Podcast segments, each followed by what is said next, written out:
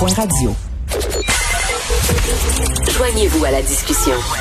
Appelez ou textez le 187 Cube Radio 1877 827 2346.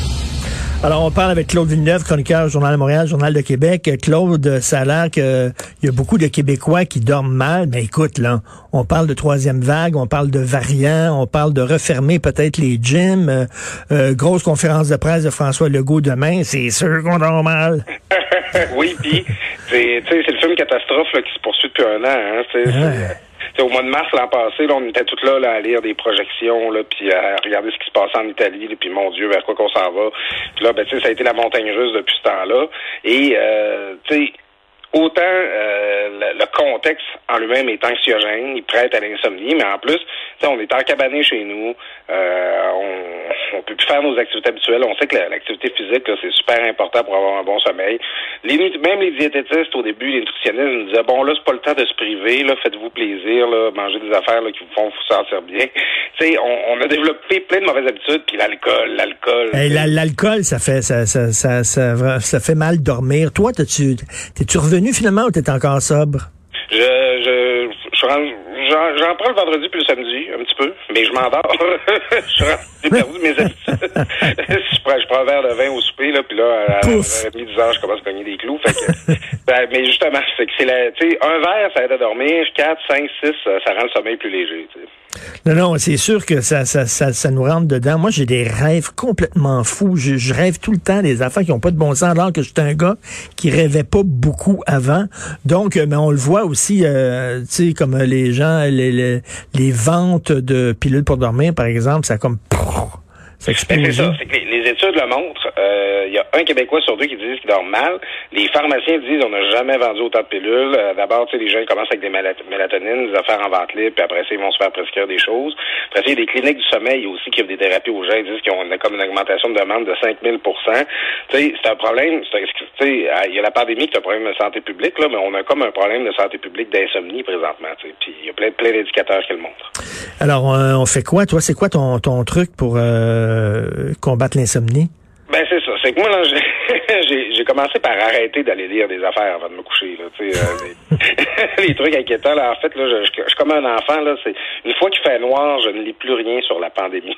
c'est ça qui fait faire des mauvais rêves. Je pense qu'on on s'est tous euh, euh, mis en scène dans nos rêves dans un film catastrophe. Là. C'est comme le nouveau, c'est comme le nouveau Bonhomme 7 là. Oui, oui, c'est ça, le virus va venir te, te manger. D'ailleurs, c'est drôle de, comment les enfants parlent du virus, hein, le maudit virus, puis ils entendent parler de ça autour, puis ils n'ont pas nécessairement le même degré de compréhension, mais tu sais, ils, ils réussissent beaucoup à se cristalliser comment on le vit, même comme adulte, d'avoir l'impression que le bonhomme 7 heures est là, qui rôde, que quand on sort, là, on a notre masque, puis on regarde autour, puis c'est sûr que ça se transpose dans nos rêves, c'est notre quotidien, c'est notre vécu.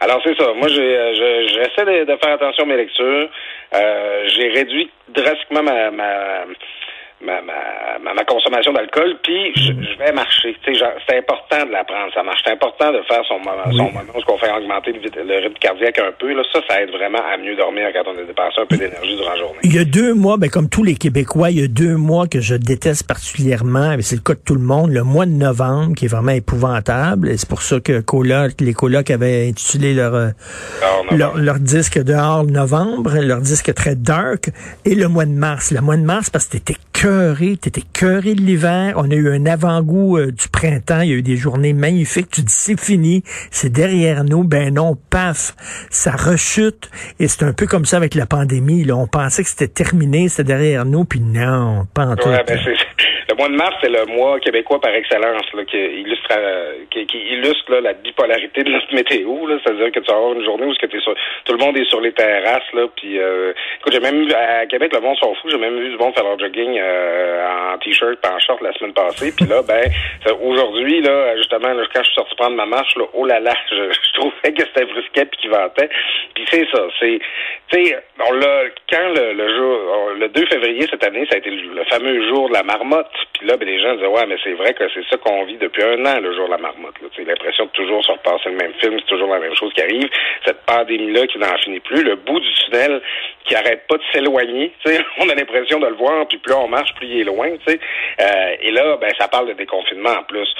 Euh, moi, je, je m'en tiens un peu à la, à la recommandation au début de la pandémie. Il faut se faire du bien, il faut changer d'idée, il faut aller prendre l'air, il faut, euh, tu sais, il faut prendre soin de soi. Puis euh, justement, c'est qu'on a l'impression d'avoir été bien gros tourné vers notre nombril depuis la dernière année. On écoute notre Netflix, on se fait, on se fait notre petit plat qui nous fait plaisir, tout ça. Mais là, tu sais, prendre soin de soi, là, tu sais, se concentrer sur sa santé, euh, tu sais, se faire des aliments sains, c'est pas toujours évident, mais c'est niaiseux, mais en ajustant là-dessus, on a l'impression de reprendre le contrôle sur notre vie, puis ça, ça fait du bien, parce qu'on a l'impression d'avoir pas contrôlé grand-chose dans la dernière année. Exactement, on n'a pas de contrôle. En tout cas, on se croise les doigts, on espère, et je parlais à Roxane Borges da Silva, la bonne nouvelle, elle disait que cet été, avec euh, la vaccination qui va bien, si effectivement on réussit à vacciner tous les adultes une dose avant le 24 juin, elle, pense qu'on va avoir un été beaucoup plus relax que l'été dernier. Déjà, c'est un pas